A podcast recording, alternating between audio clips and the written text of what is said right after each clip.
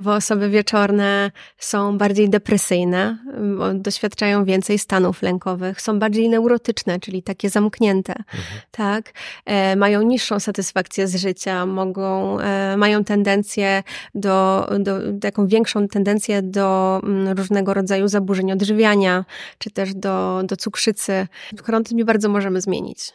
On jest bardzo silnie uwarunkowany biologicznie. To tak jakbyśmy mieli, nie wiem, gen cukrzycy, tak? Mamy go, on jest uwarunkowany, on w nas jest i możemy zmienić swój styl życia, żeby sobie jakoś z tym poradzić. I podobnie jest z chronotypem. I okazało się, że osoby wieczorne dużo gorzej siebie określają. Uważają, że y, one generalnie mniej siebie lubią, ale uważają się też za mało kompetentne, za mniej kompetentne. Podcast charyzmatyczny. Psychologia w codziennym życiu. Prowadzi psycholog Dawid Straszak. Dzień dobry, dobry wieczór. E, moim i Państwa gościem jest dr Joanna Gorgol. Dzień dobry, dobry wieczór Państwu. E, witam serdecznie i przedstawię e, Joannę. Wolisz Joanna, Joasia? Asia? Joanna. Joanna. Joanna jest absolwentką kognitywistyki Cieszę się, że powiedziałem to e, w poprawny sposób. Oraz doktorem nauk społecznych w dziedzinie psychologii. I dzisiaj będziemy rozmawiać o aspekcie Twoich badań e, naukowych, to znaczy o chronotypach i tym, w jaki sposób bronić się przed negatywnymi skutkami wieczorności i czym właściwie ta wieczorność jest oraz czym są chronotypy. I cieszę się, że mam okazję porozmawiać z kimś, kto się tym zajmuje e, zawodowo e, w, z takiej naukowej perspektywy. I dlaczego? Z tego względu, że e, w kilku podcastach rozmawiałem z ludźmi, którzy zajmują się snem, ale kiedy dochodziło do chronotypów, to pojawiały się bardzo duże nieścisłości. Czasami wręcz niektórzy zaprzeczali, że one w ogóle istnieją i że czy to nie jest swego rodzaju wymysł dla ludzi, którzy są mhm. leniwi. E, więc pierwsze pytanie, czy one istnieją? Tak. Bardzo prosta i szybka odpowiedź. Tak, chronotypy istnieją i mają realny wpływ na to, jak funkcjonujemy na co dzień, jak się o różnych porach e, dnia czujemy. Mhm. E, może zacznę w ogóle od tego, czym jest chronotyp i jak no. go można zdefiniować. E, więc chronotyp jest taką różnicą indywidualną, która mm, dotyczy preferencji naszych godzin zasypiania i budzenia się oraz właśnie podejmowania codziennych aktywności. I są różne podziały, jeżeli chodzi o to, jakie typy chronotypów e, istnieją. Najczęściej mówi się o takich trzech typach chronotypu. Jest to chronotyp poranny, czyli to są osoby, które lubią wcześnie chodzić spać, wcześnie wstawać i takim najlepszym momentem dla nich w ciągu dnia są godziny poranne i przedpołudniowe. Mhm. Są osoby o chronotypie wieczornym, czyli takie osoby, które wolą chodzić spać później i wstawać później. I dla nich takim najlepszym momentem w ciągu dnia są godziny popołudniowe, czy też nawet godziny wieczorne i nocne. Powiedzmy, że można je odróżnić w taki sposób, że na przykład osoby poranne najczęściej chodzą spać około godziny 21, 22, a budzą się o godzinie 5 czy 6 nad ranem. Natomiast osoby wieczorne chodzą spać dużo później. Jest to na przykład godzina pierwsza czy druga, a wstają około godziny 10 czy 11.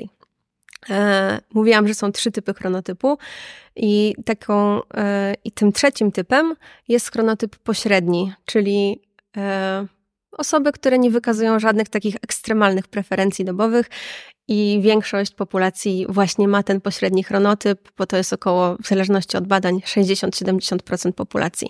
Czyli są w stanie się dostosować. Są w stanie się dostosować, e, być zarówno bardziej poranne, bardziej wieczorne, w zależności od tego, co jest potrzebne, czy to w pracy, w szkole, czy po prostu w życiu. Jest, jest bo pomyślałem o tym, czy są jeszcze bardziej ekstremalne wychylenia. Domyślam się, że to jest takie jednostkowe podejście, że są tacy, którzy tam wstają o, o czwartej albo o trzeciej, albo tacy, którzy dopiero wtedy idą spać.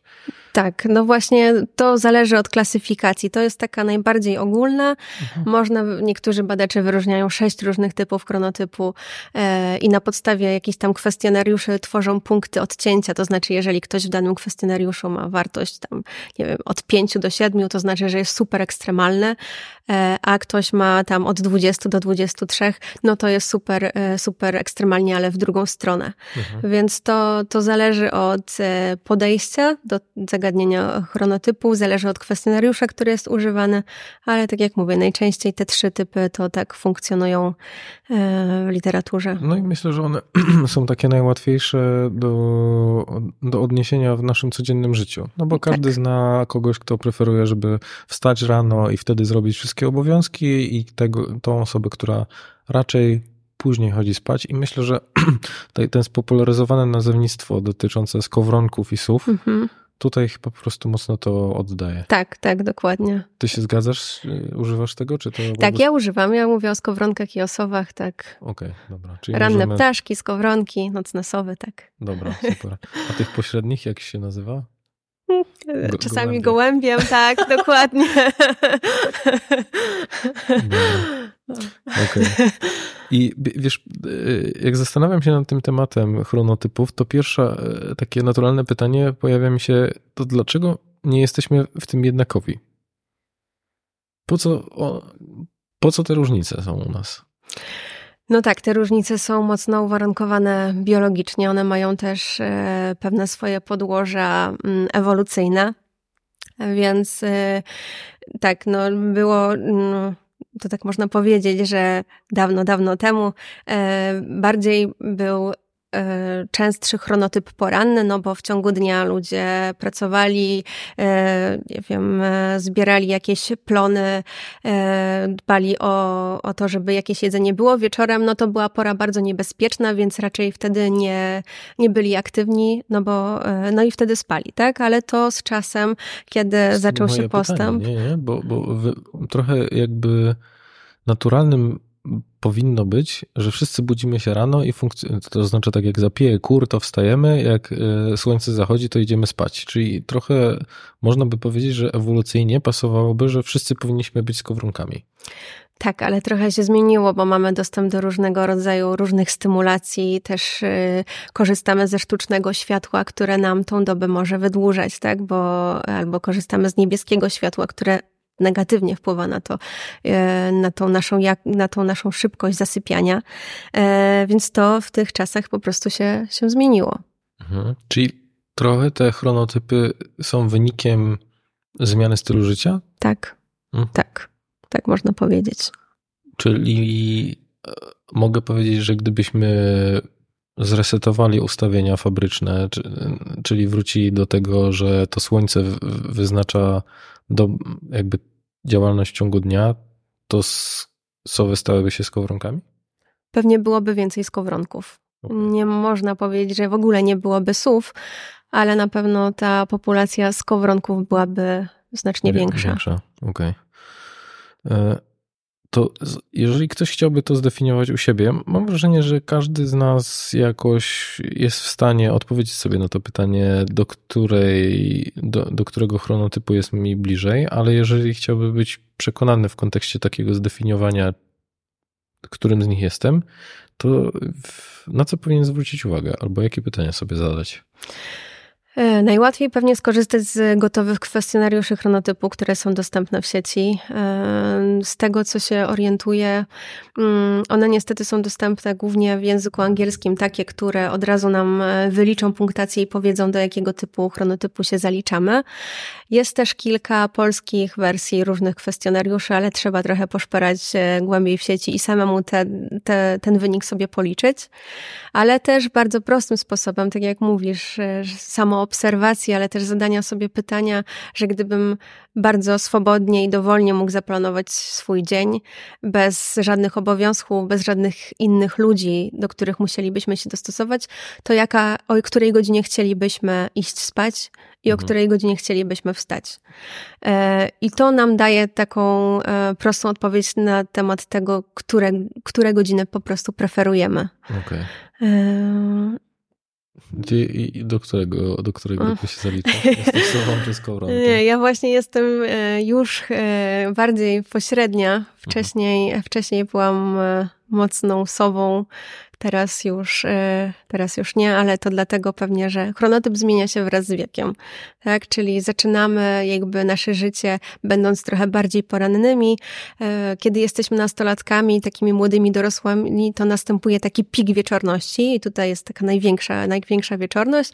I później wraz z wiekiem stajemy się coraz bardziej pośredni, aż do poranności, to znaczy osoby starsze częściej są poranne, więc ja już jestem za tym pikiem mhm. E, i staję się coraz bardziej poranna. Okej, okay.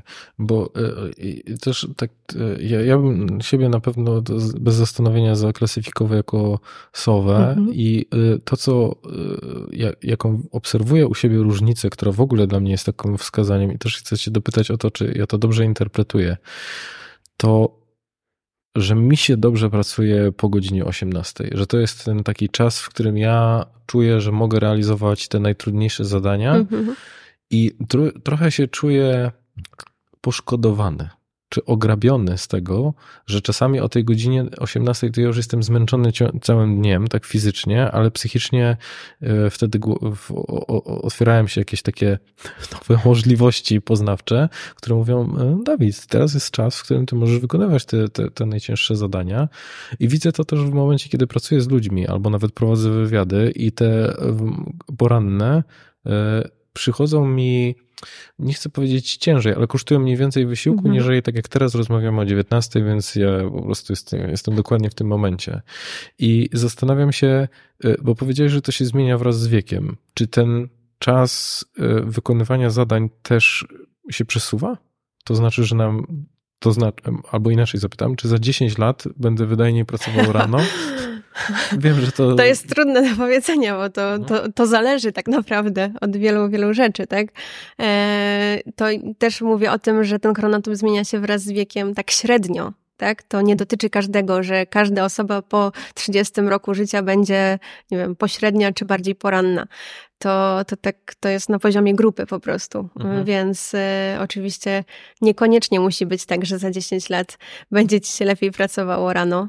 E, może nic się nie zmieni, może trochę się przesunie w, do, w zależności od tego, jaki, jaki tryb życia będziesz y, pewnie prowadził. Mhm.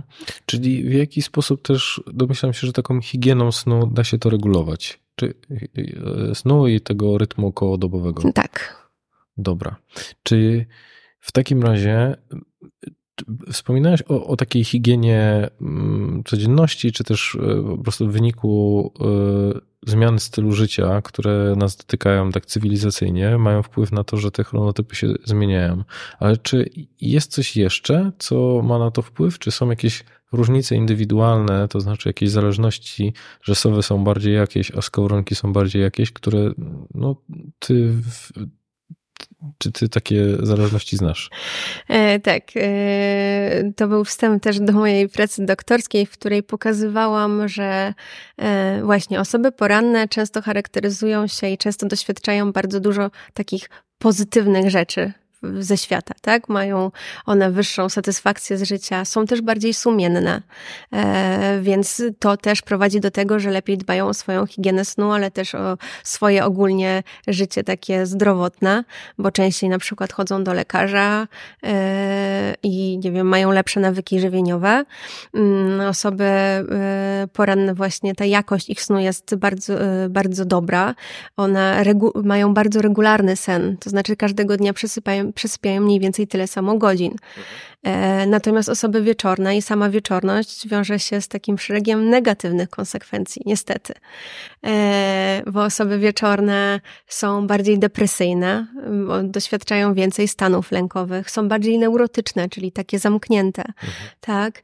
E, mają niższą satysfakcję z życia, mogą, mają tendencję do, do, taką większą tendencję do mm, różnego rodzaju zaburzeń odżywiania, czy też do, do cukrzycy, mają wyższe BMI, więc y, no, tych konsekwencji negatywnych wieczorności jest dużo, dużo więcej. One wynikają częściowo z tego, że ten sen osób wieczornych jest złej jakości. On jest bardzo przerywany, krótki czasami, ze względu na to, że osoby wieczorne, nawet jak lubią chodzić spać o tej pierwszej czy drugiej, to często muszą rano wstać, żeby iść do pracy czy też do szkoły. Nie każda praca jest taka dowolna i można wybierać sobie godzinę, tak? Więc mhm. czasami trzeba się do tego dostosować i tym osobom wieczornym rośnie taki debet snu w ciągu tygodnia on narasta do kilku, kilkunastu godzin i tak z tygodnia na tydzień. No i to powoduje różne problemy zdrowotne. Czyli oni nie dosypiają tak, tak. naprawdę w takich sytuacjach, no bo domyślam się, że jeżeli idę o tej pierwszej, drugiej spać, to i tak muszę wstać o siódmej, żeby na ósmą być w pracy. Dokładnie. Czyli, czyli to ten świat nie dostosowuje się do tego, w jaki sposób ja funkcjonuję. Tak. Tak, żyją. Właśnie dużo osób wieczornych żyje w takim niedopasowaniu pomiędzy tym zegarem swoim biologicznym, czyli właśnie tymi preferencjami, które ma, a tym zegarem społecznym, czyli właśnie tymi koniecznościami wstawania do, do pracy i do różnych obowiązków.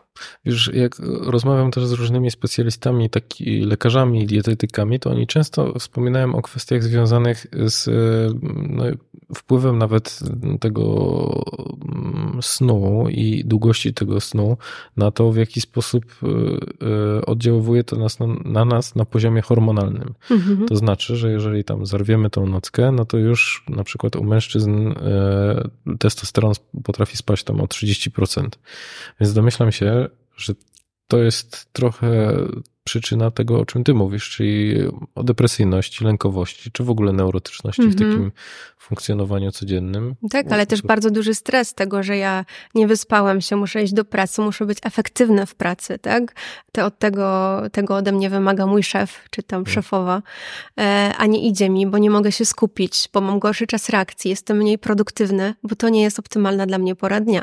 Więc to powoduje różnego rodzaju mm. właśnie jakieś lęki, e, negatywne myśli, takie obsesyjne myśli, takie ruminacje, czyli że e, wciąż to, co robię jest niewystarczające, jest złe, więc to się napędza i to prowadzi właśnie do różnego rodzaju zaburzeń afektywnych.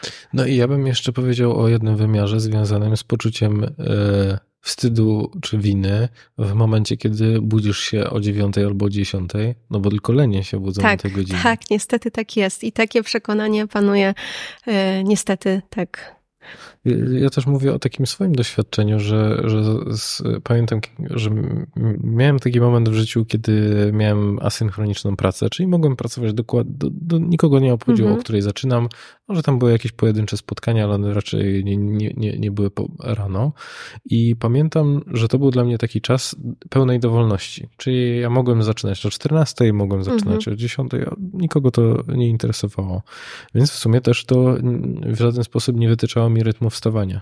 I co się okazało, że w momencie, kiedy no ja e, pozwalałem sobie na to, żeby wstać o 8 o 9 i to chyba był taki najbardziej optymalny czas mm-hmm. wstawania dla mnie, e, to ja wstawałem i miałem takie poczucie, że zmarnowałem dwie godziny, bo mm. większość ludzi już poszła w ten dzień. Ja dopiero myję zęby, a ktoś tam już zaczyna wysyłać pierwsze maile. To znaczy, że miałem takie poczucie straty. Trochę myślę, że w konsekwencji tej całej nagonki, że trzeba wstawać rano, żeby odnieść. To rano sukces. wstaje, temu Pan Bóg daje na przykład. E, e, też. No, I, są takie powiedzenia, które to powodują. I jak tak się introspektywnie też zastanawiałem nad tym, to dużo takiego społecznego wymagania dotyczącego, że my jednak powinniśmy wstawać rano i y, co ogólnie ma sens, bo tak jak mówisz, to jest o wiele więcej korzyści z tego y, porannego chronotypu. Tak, e, ale no właśnie, to o czym tutaj e, mówisz, poczucie winy, no tak, osoby wieczorne doświadczają go bardzo często, e, ale też z drugiej strony doświadczają pewnego rodzaju niezrozumienia. Mhm. E, tak mi się przynajmniej e, wydaje. To jest też taki aspekt badań, który rozwij, rozwijamy cały czas z profesorem Stolarskim, moim promotorem, promotorem mojego doktoratu, gdzie badamy właśnie to, jak ludzie postrzegają osoby poranne i wieczorne, bo okazuje się, że no niestety jest występuje stereotypizacja osób wieczornych.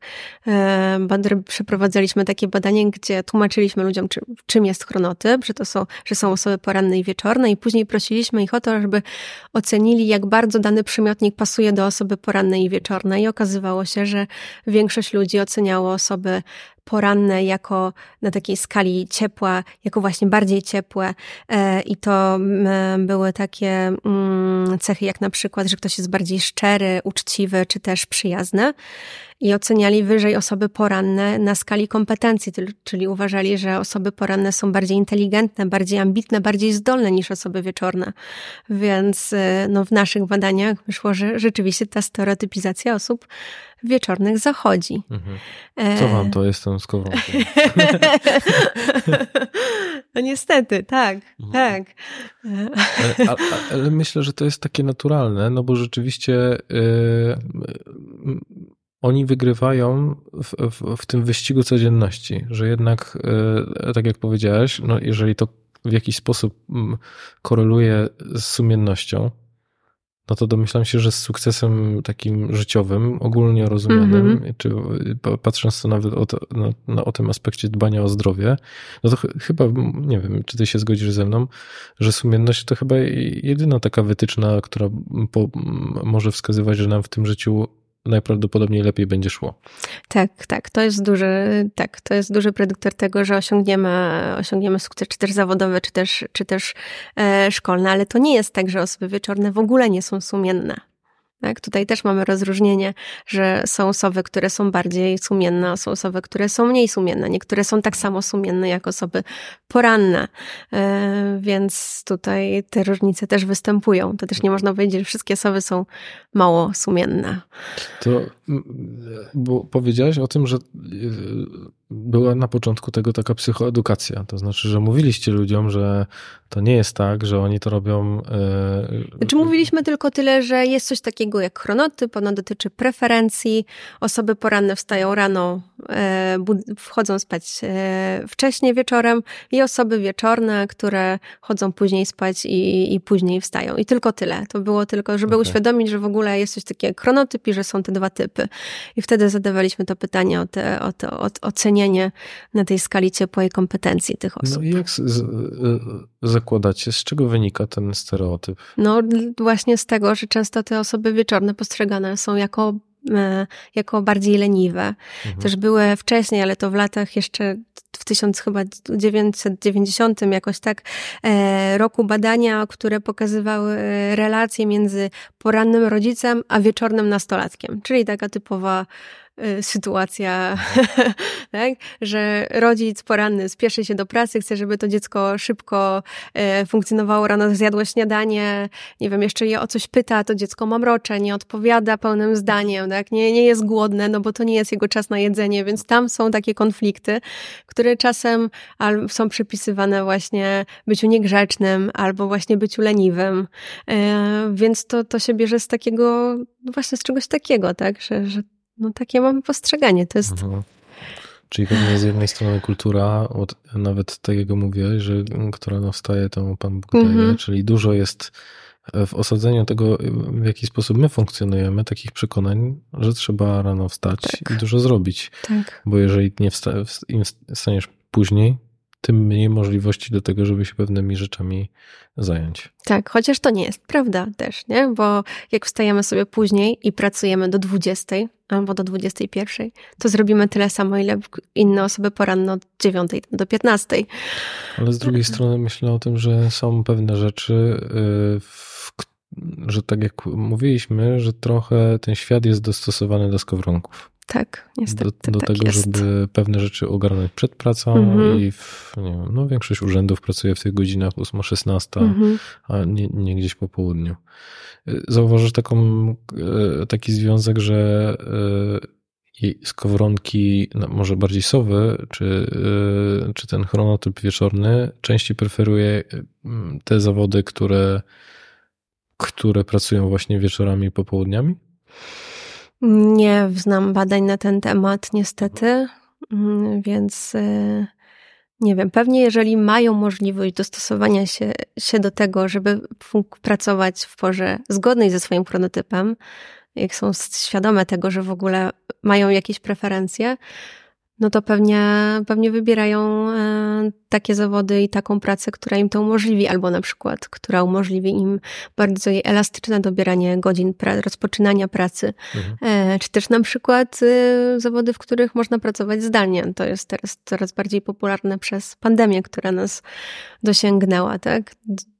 Bo tak, wiesz, jak spojrzę na takie swoje doświadczenia, jak jeszcze za, zarządzałem zespołami, to widziałem taką prawidłowość, jeżeli mówimy o tych y, elastycznych godzinach pracy, że można przejść pomiędzy 17 a 10 i mm, mhm. jakby odpracować odpowiednią ilość godzin. To były dwa typy ludzi, że albo byli ci, którzy, a może nie, może nawet trzy, że ci, którzy przychodzili o siódmej, czy zaczynali od siódmej, druga grupa y, największa, która startowała o 8.20, mhm. E, bo to taki ciekawy myk, żeby przyjeżdżać na pracę na 8.20, bo wtedy się omija wielkie, mhm. największe no korki. No, tak. no i znowu grupa, która przychodziła na 10. I, I to były zawsze stałe osoby. No wiadomo, że, że, czyli trochę mam wrażenie, że w jakiś sposób to się rozkładały te chronotypy zgodnie z tymi procentami, o których ty mówiłaś. Mhm że najwięcej jest tych mm, jakby mieszanych głębi, e, a najmniej właśnie ty, ty, tych skrajnych osób. Te osoby mieszane, te właśnie, które przychodzili na tą 820, to mogą być też na przykład sowy, ale takie, które potrafiły, potrafią dostosować się do tego zegara społecznego, tak? które jakby się zaadaptowały do tego. E, nie są w stanie jeszcze wstawać o 6 czy, czy, czy o 7, ale mogą tą godzinę czy dwie godziny wcześniej e, w tej pracy się pojawić. Zegar społeczny? To... Mm. to właśnie jest to wszystko związane z tym, jak społeczeństwo funkcjonuje, czego od nas wymaga, czyli właśnie godziny rozpoczynania pracy, szkoły. Mhm. E, tak. Czyli tak jak funkcjonuje po prostu ca, ca, cały świat. Tak. Skąd y, może się brać ta większa depresyjność, czy większa, e, e, większa lękowość? Bo wspomniałaś też o neurotyczności i zastanawiam się, czy ta neurotyczność jest, mówisz o tym jako o formie e, cechy osobowości, mhm. czy bardziej jako takiej nabytej skłonności do myślenia? Mówię tutaj o jedno i drugie tak naprawdę, bo i osoby wieczorne mają wyższą neurotyczność taką cechową, ale też właśnie one mm, wykazują więcej takich, e, jakby to powiedzieć, e, takich neurotycznych zachowań, e, tak? Czyli no Wiesz, właśnie... O, to, to może tylko takie wtrącenie dla, dla osób, które nie są biegłe w, w, w, neurotyczność jako, jako cecha osobowości, to jest taka skłonność do przeżywania negatywnych albo trudnych do przeżywania mm -hmm. emocji, to też takiego mm, z drugiej strony neurotyczności stabilność emocjonalna, czyli jeżeli wydarza się coś ciężkiego, to osoba neurotyczna często do tego wraca myślami, rozpamiętuje, mhm. analizuje. E, no, ty, ty, to nazwałeś luminacjami, czyli takim mieleniem i zastanawianiem tak. się, dlaczego mi się to stało, czy ja coś mogłem zrobić, żeby mhm. temu zapobiec. E, czyli sowy są naturalnie bardziej neurotyczne. Tak. Tak, i to w wielu badaniach pokazują e, badacze, że tak jest. Czyli mają też więcej czasu na to, żeby, żeby zastanawiać się, w jaki sposób funkcjonuje życie. Mm, ale też na przykład to, że są takie neurotyczne, bo to też może być sprzężenie zwrotne. To, że częściej ruminują i się zamartwiają, może powodować, że one mają więcej problemów z zaśnięciem, mhm. bo kiedy mamy moment taki w ciągu dnia, kiedy możemy się nad czym zastanowić? No często takim momentem spokoju jest to, kiedy kładziemy się do łóżka i mamy chwilę dla siebie, I wtedy te myśli u tych osób wieczornych mogą się pojawiać, i to może powodować u nich bezsenność, czy też trudności z zaśnięciem. Więc to, to działa trochę w dwie strony. To nie jest takie jednokierunkowe tutaj. Myślisz, że neurotyczność może być powodem tej sowoto, so, sowatowa, bycia sobą? Myślę, że tak. Okej. Okay. Myślę, że tak. Może to działać właśnie w jedną i w drugą stronę. Tak samo z depresyjnością. To nie jest takie jednoznaczne, że osoby wieczorne e, to są depresyjne, a to może działać też w drugą stronę, że osoby bardziej depresyjne stają, stają się bardziej wieczorne. E, to w literaturze nadal nie ma żadnego takiego konsensusu co do tego, w którą stronę ten mechanizm oddziałuje, bo są badania, które pokazują, że w jedną, są badania, które mówią, że w drugą. Czyli mówisz tutaj bardziej o takim związku. Tak Tak. E, że, że, że widać, że wyższa depresyjność to najprawdopodobniej chronotyp wieczorny. Tak. I, e, a masz na myśli tą depresyjność w takim kontekście klinicznym, czy tak e, to znaczy, że to są osoby, które są bardziej narażone na epizody depresyjne? I jedno czy... i drugie tak naprawdę. Mhm. Mhm. Bo my w swoich badaniach stosujemy takie narzędzie kliniczne, aczkolwiek e, interpretujemy je nie w taki sposób kliniczny, nie e, robimy tam takich punktów odcięcia właśnie, które klasyfikują osobę na różnym poziomie depresyjności, tylko traktujemy to jako taką jedną długą zmienną ciągłą. Ktoś ma wyższą depresyjność lub niższą, czy też Mhm. pośrednią. Więc my, no ale w naszych badaniach też wychodzi, że osoby, w każdych badaniach, które prowadzimy, osoby wieczorne zawsze mają wyższą depresyjność niż osoby poranne. To znaczy, to wszystko ma dla mnie sens i się łączy z tego względu, że myślę, że no, może nie osiowym e, objawem de- depresji, ale i jednych, jednym z takich pomocniczych di- diagnostycznych e, objawów są właśnie problemy ze snem. Więc z jednej Mhm. strony, jeżeli mamy osobę, która jest neurotyczna, czyli i to powoduje, że ona ruminuje i przed snem przeanalizuje sobie wszystkie wstydliwe sytuacje, w ciągu, w ciągu, które się wydarzyły w ciągu dnia czy tygodnia, powoduje, że później zasypia, potem y, wstaje rano, niewyspana, y, a jeszcze ewentualnie z poczuciem winy, bo zaspała i się Mhm. spóźniła i ma, a, a do tego jeszcze inni patrzą na nią i mówią, no no to tam y, ta Kasia to się zawsze do pracy Mhm. spóźnia i, i przychodzi z zapuchniętymi oczami, więc to mm, raczej wpycha właśnie w swego rodzaju założenia, czy to właśnie z, z grupy lękowej, czy depresyjnej. Tak, dokładnie jest tak, jak mówisz. Dobra, ale w, w- badaniach mm, mm, badaliście też kwestię związaną z, z mindfulness i Mhm. tej zależności z, z chronotypem. I do czego doszliście? I, mm, i w jaki sposób definiowaliście to podejście mindfulness w tym, w tym Mhm. wszystkim? E, My mindfulness definiowaliśmy jako cechę i Mhm. używaliśmy do jej badania właśnie jednego z kwestionariuszy e, i definiowaliśmy je, je jako ją, mindfulness, Mhm. e, jako e, stan bycia uważnym i świadomym tego, co dzieje się w teraźniejszości. Okej. I tam osoby badane wypełniały taki kwestionariusz. Ja mam tutaj takie przykładowe pytania, więc pozwolę sobie dwa przeczytać. Na przykład e, podjadam bez świadomości tego, że jem, albo wykonuję różne czynności na prędce bez zwracania na nie szczególnej uwagi. Mhm. E, I w tych badaniach wyszło, że wyższą tą cechę uważności mają osoby poranne, niższą mają osoby e, wieczorne.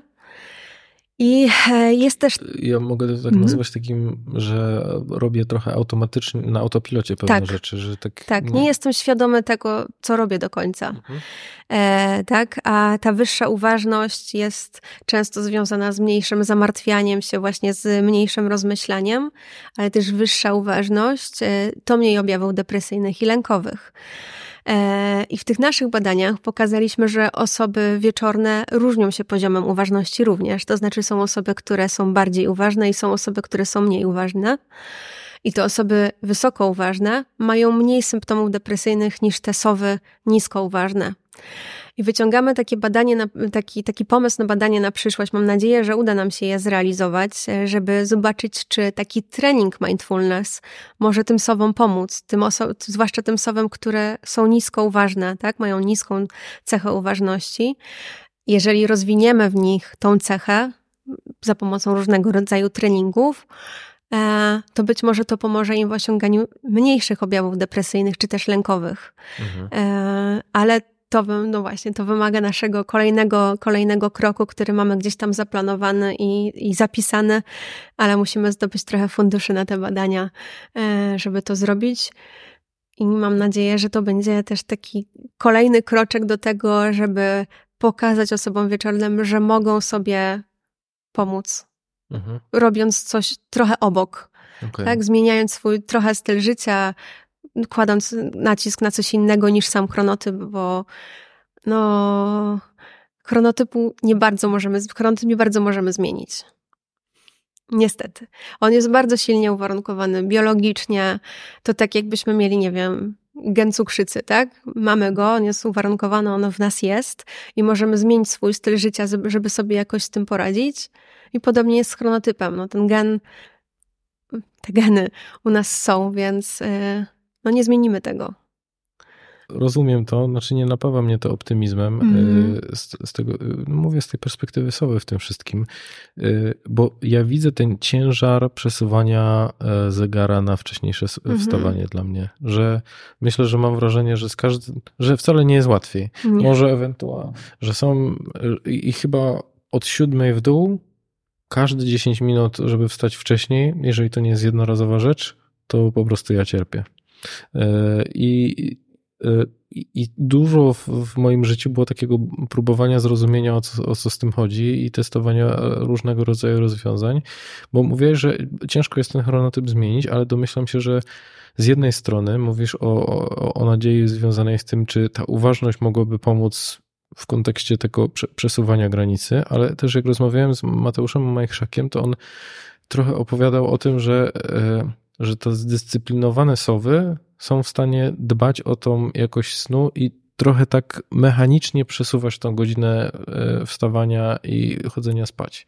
Tak, nie zmienimy tych godzin o nie wiadomo jaką wartość, to jest zmiana na poziomie godziny czy dwóch, tych naszych preferencji, e, bo nawet były takie też, się odwołuję do dużej ilości badań, ale były badania e, chyba w Australii prowadzone, gdzie ludzie, właśnie sowy brały udział w takim kilkutygodniowym treningu stawania się trochę bardziej porannymi. Mhm. Tak, mieli tam kilka, e, kilkanaście tak naprawdę zasad, do których musieli się dostosowywać i one pewnie są też przez różnych terapeutów bez bezsenności czy problemów ze sną stosowane. To znaczy chodzenie spać 2-3 godziny wcześniej, e, wstawanie 2-3 godziny wcześniej niż zazwyczaj.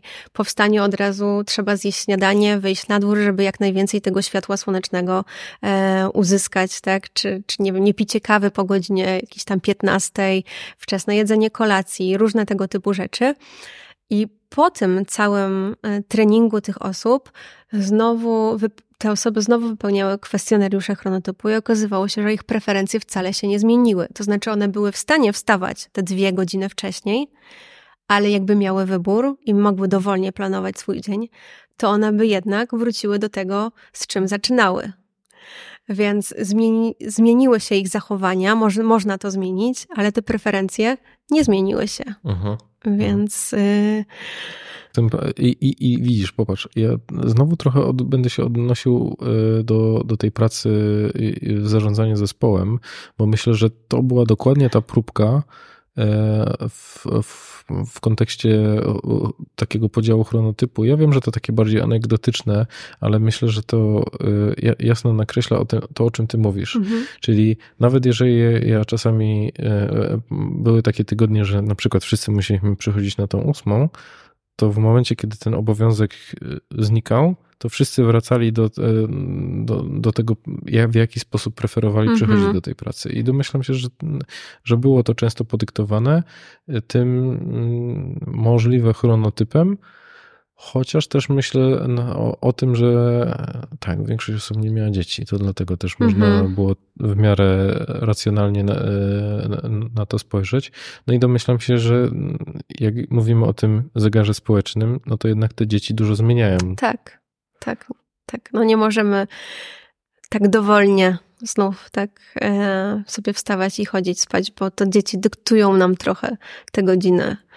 Te godziny. jesteś w stanie e, określić mniej więcej, kiedy możemy zauważać, e, kiedy ten chronotyp się już kształtuje? Czy to już jest na przestrzeni takiej kiedy u dziecka będziemy wiedzieli, czy to sowa, czy, czy, czy skowronek? Chyba kiedy zaczyna samodzielnie chodzić spać i, i, i, i wstawać, tak? Kiedy to nie rodzic je usypia, e, tylko w momencie, kiedy, kiedy samo zaczyna, ma, ma możliwość takiego funkcjonowania, aczkolwiek tutaj znów e, dzieci chodzą do przedszkola, przedszkole zaczyna się jakiejś określonej porze, więc te dzieci też nie do końca tak sobie swobodnie mogą, mogą funkcjonować, bo rodzice je rano budzą, bo ubieraj się, idziemy, tak? E, więc e, no te preferencje są, ale często zakryte tym, jak, e, jak, musi, jak nawet dzieci muszą się dostosowywać. Mam prośbę. Jeżeli mój podcast w jakikolwiek sposób Ci pomógł, to chciałem Cię prosić o przysługę. Jeżeli oglądasz go na YouTubie, to będę wdzięczny za subskrypcję, komentarz lub łapkę w górę. Jeżeli słuchasz na Spotify, to za ocenę podcastu lub obserwowanie. Dla ciebie to dosłownie chwila, a mi pomoże docierać do coraz większej grupy osób i być może trafić do kogoś, kto akurat tego materiału potrzebuje oraz prężniej rozwijać ten projekt. Z góry dziękuję. Dobra. I y, wróćmy jeszcze do tego podejścia mindfulness, y, y, mhm. do tej cechy mindfulness i kierunku waszych badań, bo mówiłaś o tym, że chcecie zweryfikować, czy zwiększenie uważności będzie obniżało te negatywne skutki wpływu e, wieczorności na, na funkcjonowanie ludzi. Mhm. I Macie już pomysł, jak chcecie to weryfikować?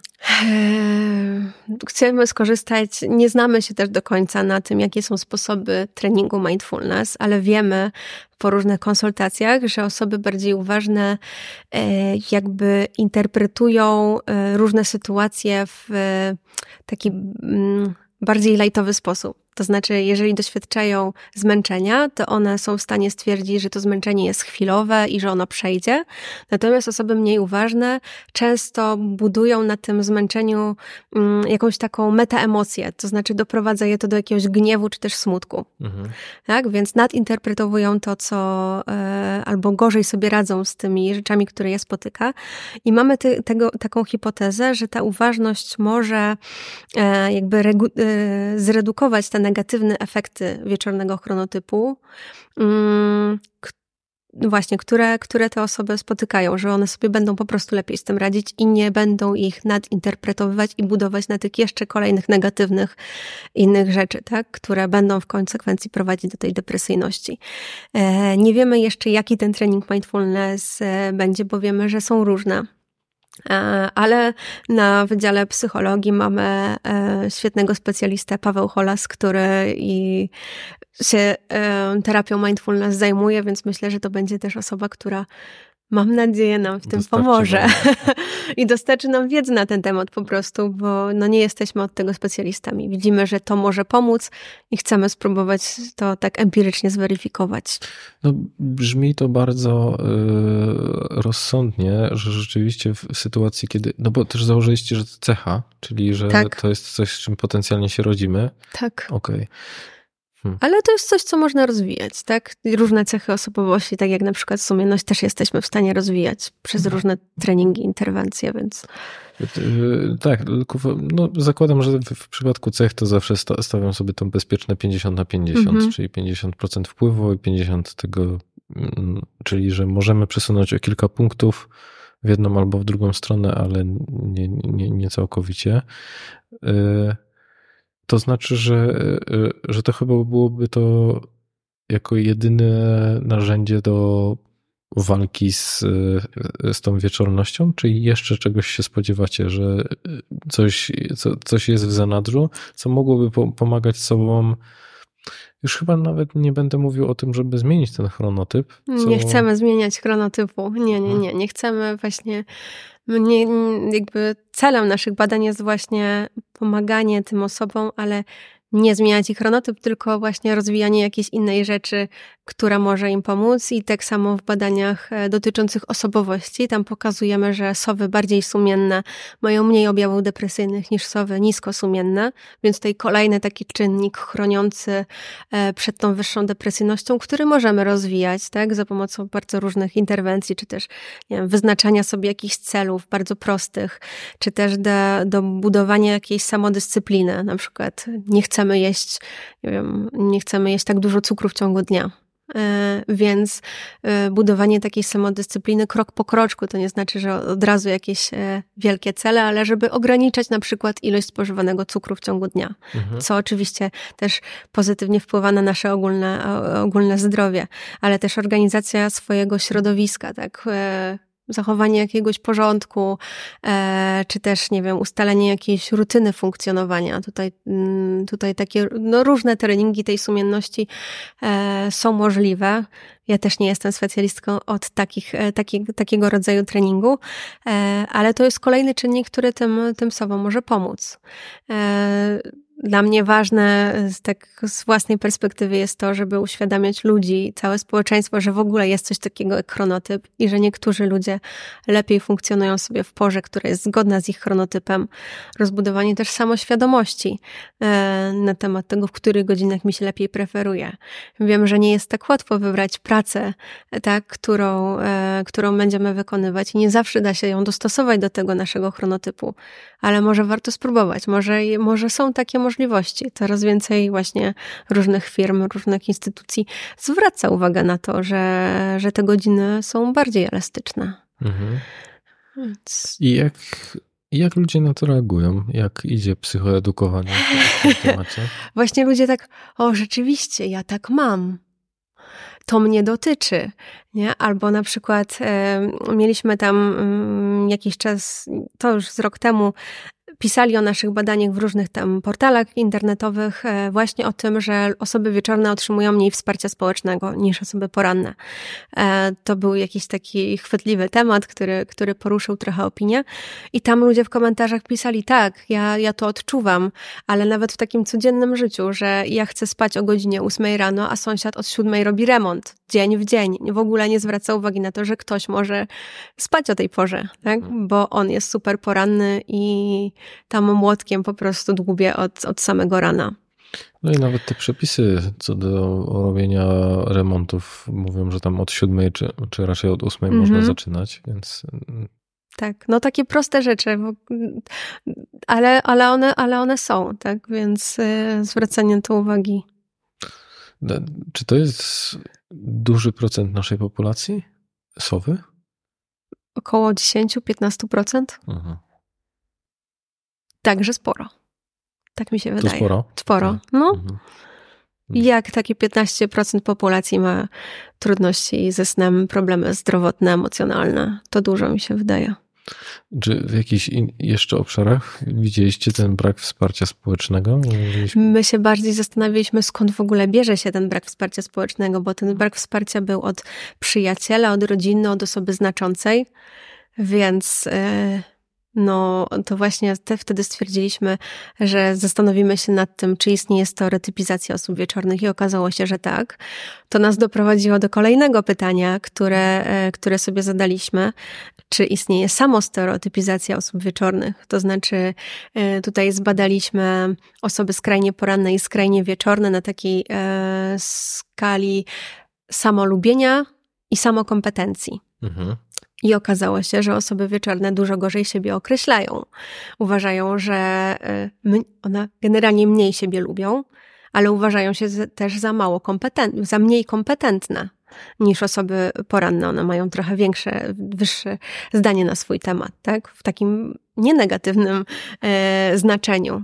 Więc też tutaj budowanie takiej pewności siebie e, osób wieczornych pewnie przez jakieś różne treningi, ale też no, to, to, to na pewno też mogłoby im. Z czego to może pomóc. wynikać? Dlaczego one gorzej o sobie myślą? Bo dużo gorzej sobie radzą w sytuacjach, które właśnie społeczeństwo od nich wymaga. Tak? Mhm. Dużo gorzej sobie radzę o ósmej rano w pracy. E, nie no tak jak mówiłam, mamy jakiś, jakiś dłuższy czas reakcji, obniżoną uwagę, gorszą pamięć, e, generalnie gorsze samopoczucie, źle się czujemy, e, źle się czujemy rano, tak.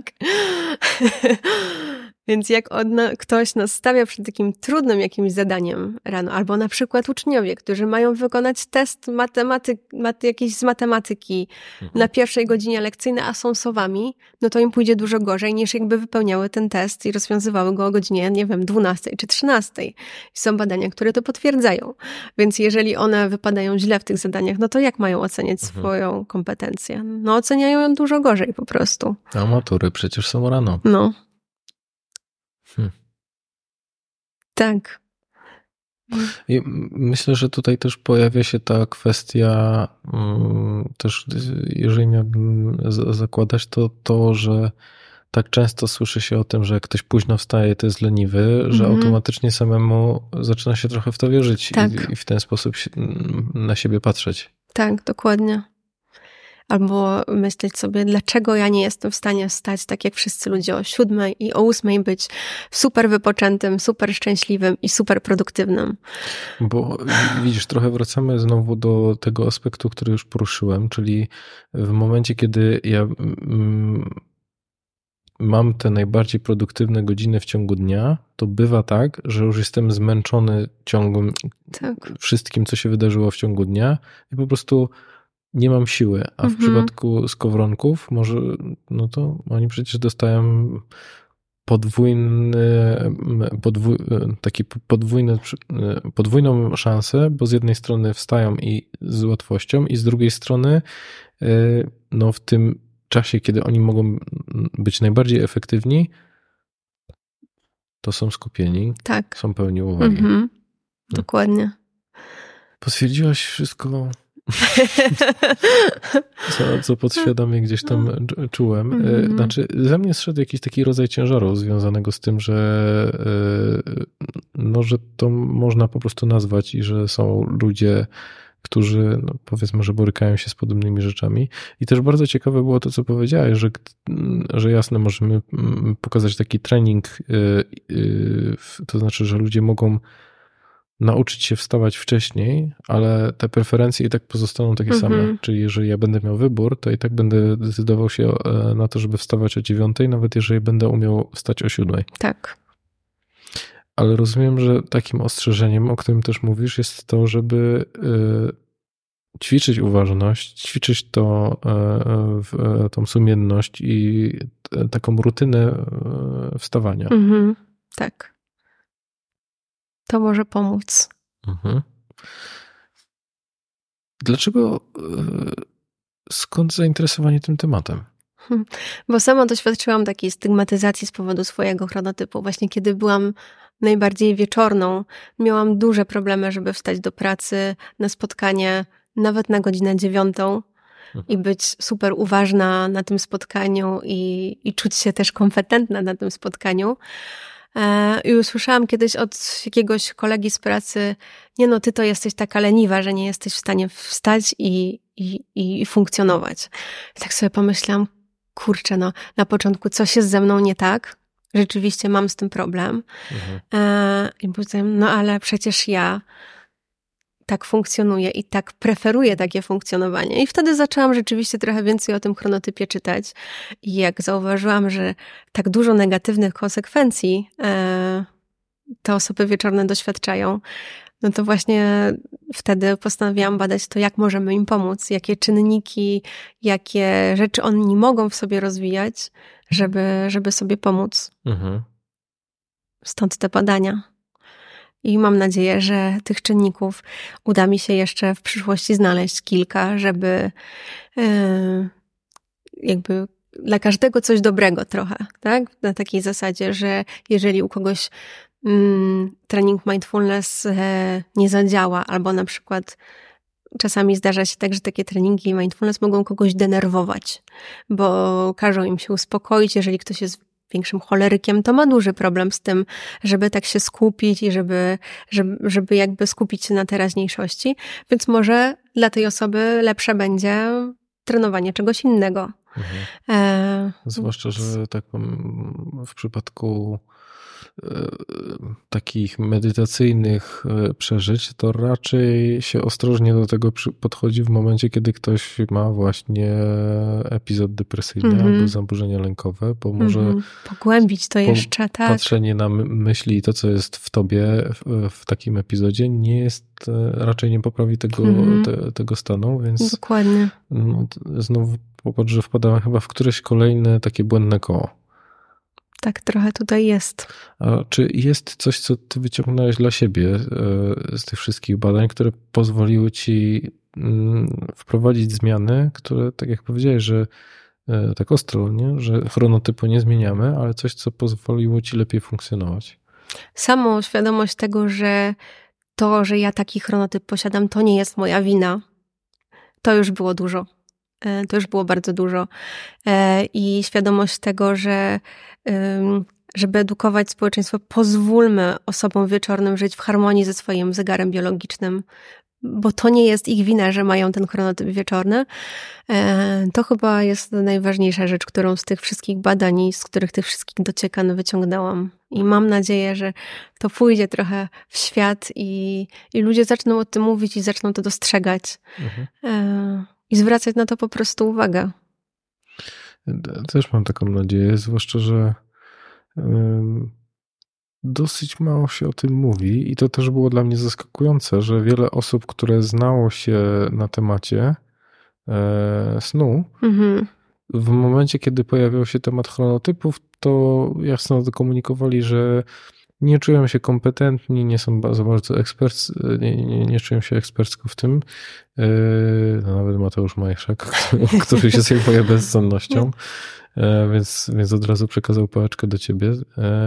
Chciałem Cię jeszcze zapytać o, mm, o, Mówiłaś o mindfulness jako kierunku badań. Czy coś jeszcze będziecie chcieli weryfikować? Tak, y, cały czas rozwijamy ten aspekt stereotypizacji osób wieczornych.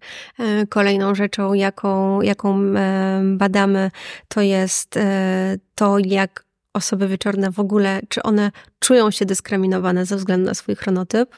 To jest kolejny etap badania, ale też e, chcemy pójść w bardziej międzykulturowe badania na ten temat, zobaczyć jak w różnych kulturach to wygląda, bo e, chronotyp też różni się w zależności na przykład od tam wysokości geograficznej na, w krajach bardziej północnych, tam osoby są bardziej wieczorne, w krajach takich bardziej tropikalnych osoby są bardziej poranne, bo tam jest szybciej światło, tego światła jest po prostu więcej, tak? Więc chcemy zobaczyć, e, czy te różne rzeczy działają tak międzykulturowo i właśnie niedawno złożyliśmy e, na to grant.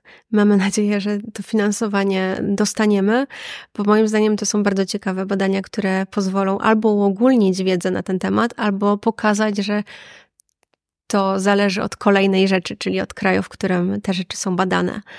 Mhm. E, jeżeli chodzi o czynniki e, chroniące, no to tutaj też mamy kilka różnych takich czynników, które będziemy jeszcze weryfikować. E, czy to jeżeli chodzi o jakiś optymizm, czy na przykład prokrastynacja, która też może prowadzić do wyższych objawów depresyjnych. Być może trening takiej prokrastynacji będzie mógł pomagać osobom wieczornym.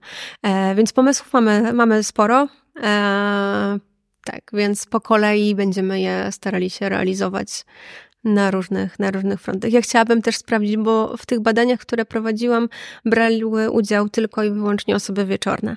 Ja chciałabym sprawdzić, czy te czynniki chroniące będą działały również e, w grupie młodzieży szkolnej, która, no właśnie, jest najbardziej, najczęściej są tymi osobami wieczornymi e, i one też doświadczają różnych problemów z tym związanych, tak? Więc e, sprawdzenie tego, czy u nich rozwijanie tych różnych cech e, może pomóc, to jest też taki, taki element tych badań, które bardzo, bardzo chciałabym w niedalekiej przyszłości poruszyć. Czy świat jest zainteresowany chronotypami? Dużo jest badań w tym temacie? Dużo. Tak, jest e, kilka oczywiście czołowych takich e, naukowców, którzy, którzy się tym zajmują, ale e, mam wrażenie, że, że codziennie powstaje jakaś nowa publikacja na ten temat.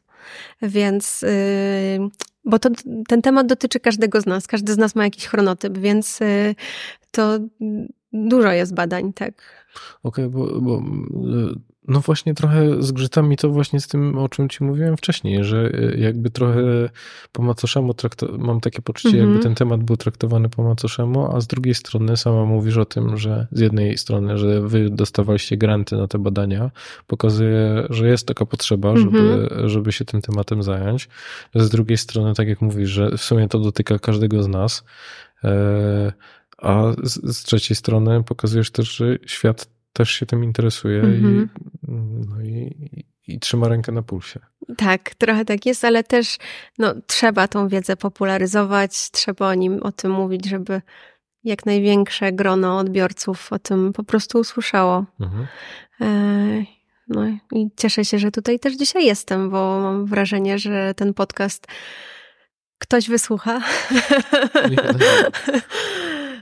E, i też coś wyciągnie nowego dla siebie i będzie mógł e, opowiedzieć o tym e, komuś i tak ta wiedza będzie się rozprzestrzeniać. Mhm. No, to, to, to, też mam taką nadzieję.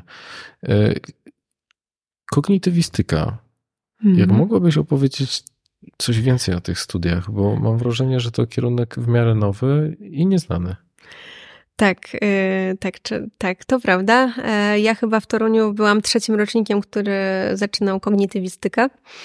E, jest to taka dziedzina nauki, która łączy wiele różnych dziedzin nauki tak naprawdę, bo na studiach mieliśmy i filozofię, i trochę e, programowania, i trochę sztucznej inteligencji, i neurofizjologii, neurobiologii, bardzo szerokie spojrzenie na procesy poznawcze człowieka, na to, jak człowiek funkcjonuje, właśnie z różnych perspektyw. Ja uważam, że te, te studia dały mi e, bardzo dużo, że nie zamknęły mnie na jeden sposób myślenia, ale właśnie na, na myślenie takie bardziej szerokie o różnych, o różnych rzeczach. Mm, ja na kognitywistyce głównie e, skupiałam się na, na neuroobrazowaniu i na badaniu takich różnic indywidualnych właśnie za pomocą metod neuroobrazowania. Zresztą chronotypy też badam neuroobrazowo. Właśnie w tamtym tygodniu zakończyliśmy zbieranie danych, e, gdzie w rezonansie magnetycznym badaliśmy osoby skrajne, skrajnie wieczorne i skrajnie poranne w godzinach bardzo porannych, w takich, w których mogliśmy zacząć badania, czyli od 6.30 mhm. do 8.30 i wieczorem od godziny 20.30 do 23.00. I co sprawdzaliście? E, sprawdzaliśmy, jak jeszcze nie mamy niestety danych e, przeanalizowanych, ale mamy taką hipotezę, że mózgi nasze w godzinie zgodnej z chronotypem i niezgodnej z chronotypem funkcjonują trochę w inny sposób.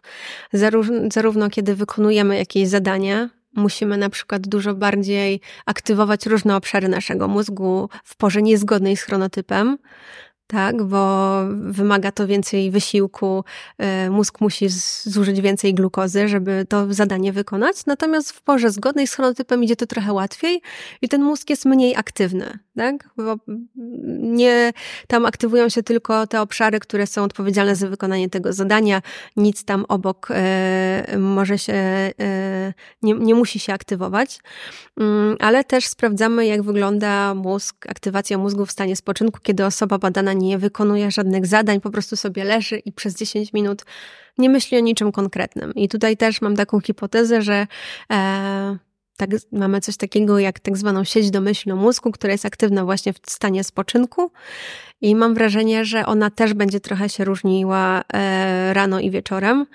E, robię te badania, żeby właśnie sprawdzić te, te, e, to, jak funkcjonuje mózg tych osób skrajnych, ale też, żeby zweryfikować tezę, czy to, o jakich porach różne badania na całym świecie są prowadzone właśnie z wykorzystaniem neuroobrazowania mm, i one często nie biorą pod uwagę chronotypu osoby badanej. Po prostu badania za badaniem, nieważne kto przychodzi na nie, tak umawiamy jak, jak się da, a może się okazać, że te wyniki są trochę inaczej, mogłyby być inaczej interpretowane, gdyby wziąć pod uwagę ten chronotyp osoby badanej. Mhm. E, więc tutaj też e, no, o tych, o tych wynikach badań będę pewnie mogła powiedzieć więcej za kilka miesięcy, bo tych danych jest dość dużo. Mam nadzieję, że coś pojawi się na mojej stronie, właśnie jakiś, jakiś raporcik z tych badań. E, bardzo bym chciała to przygotować też dla osób badanych, po prostu, żeby wiedziały, w czym uczestniczyły i, i co z tego wyniknęło. E, Dlatego tak. wsadzaliście ich do maszyny na dwie godziny i, tak. co, i, co, i co, co, co z tego wyszło? Dokładnie. Tak. Mm. Czy w kontekście chronotypów jest jeszcze coś, co o czym warto, żebyśmy porozmawiali albo wspomnieli? Hmm, dużo już powiedzieliśmy w sumie. Mhm. E, I chyba nic mi nie przychodzi do głowy. Nie wiem.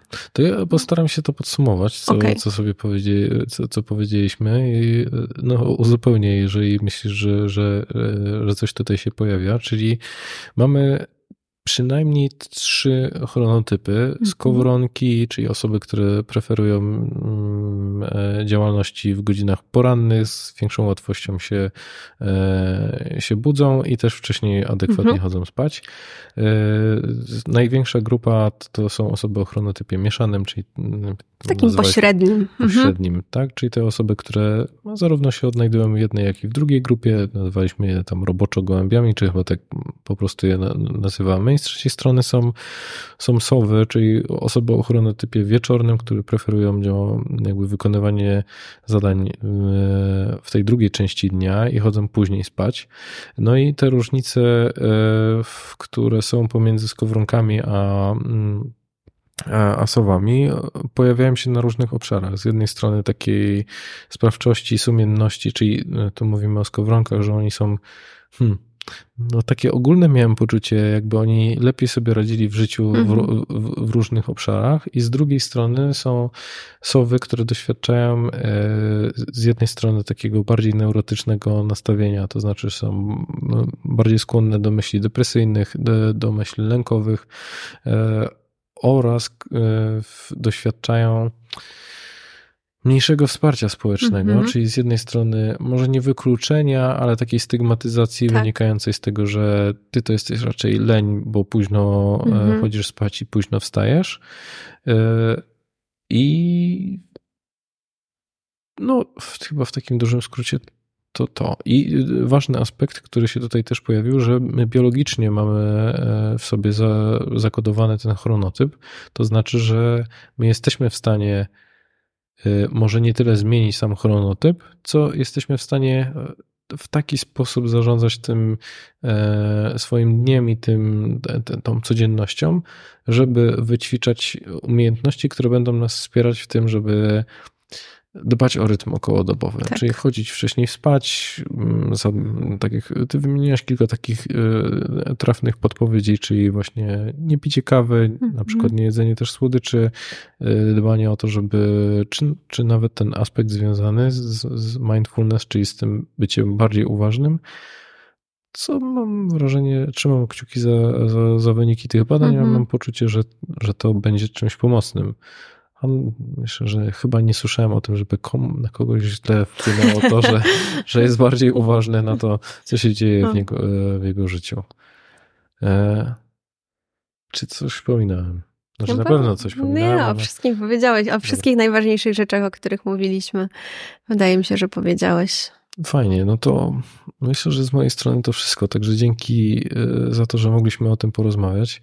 No i trzymam kciuki za, za dalsze badania i za w ogóle szerzenie e, tej wiedzy. Także dzięki, dzięki, że wpadłaś. Ja dziękuję za zaproszenie i dziękuję za powodzenie.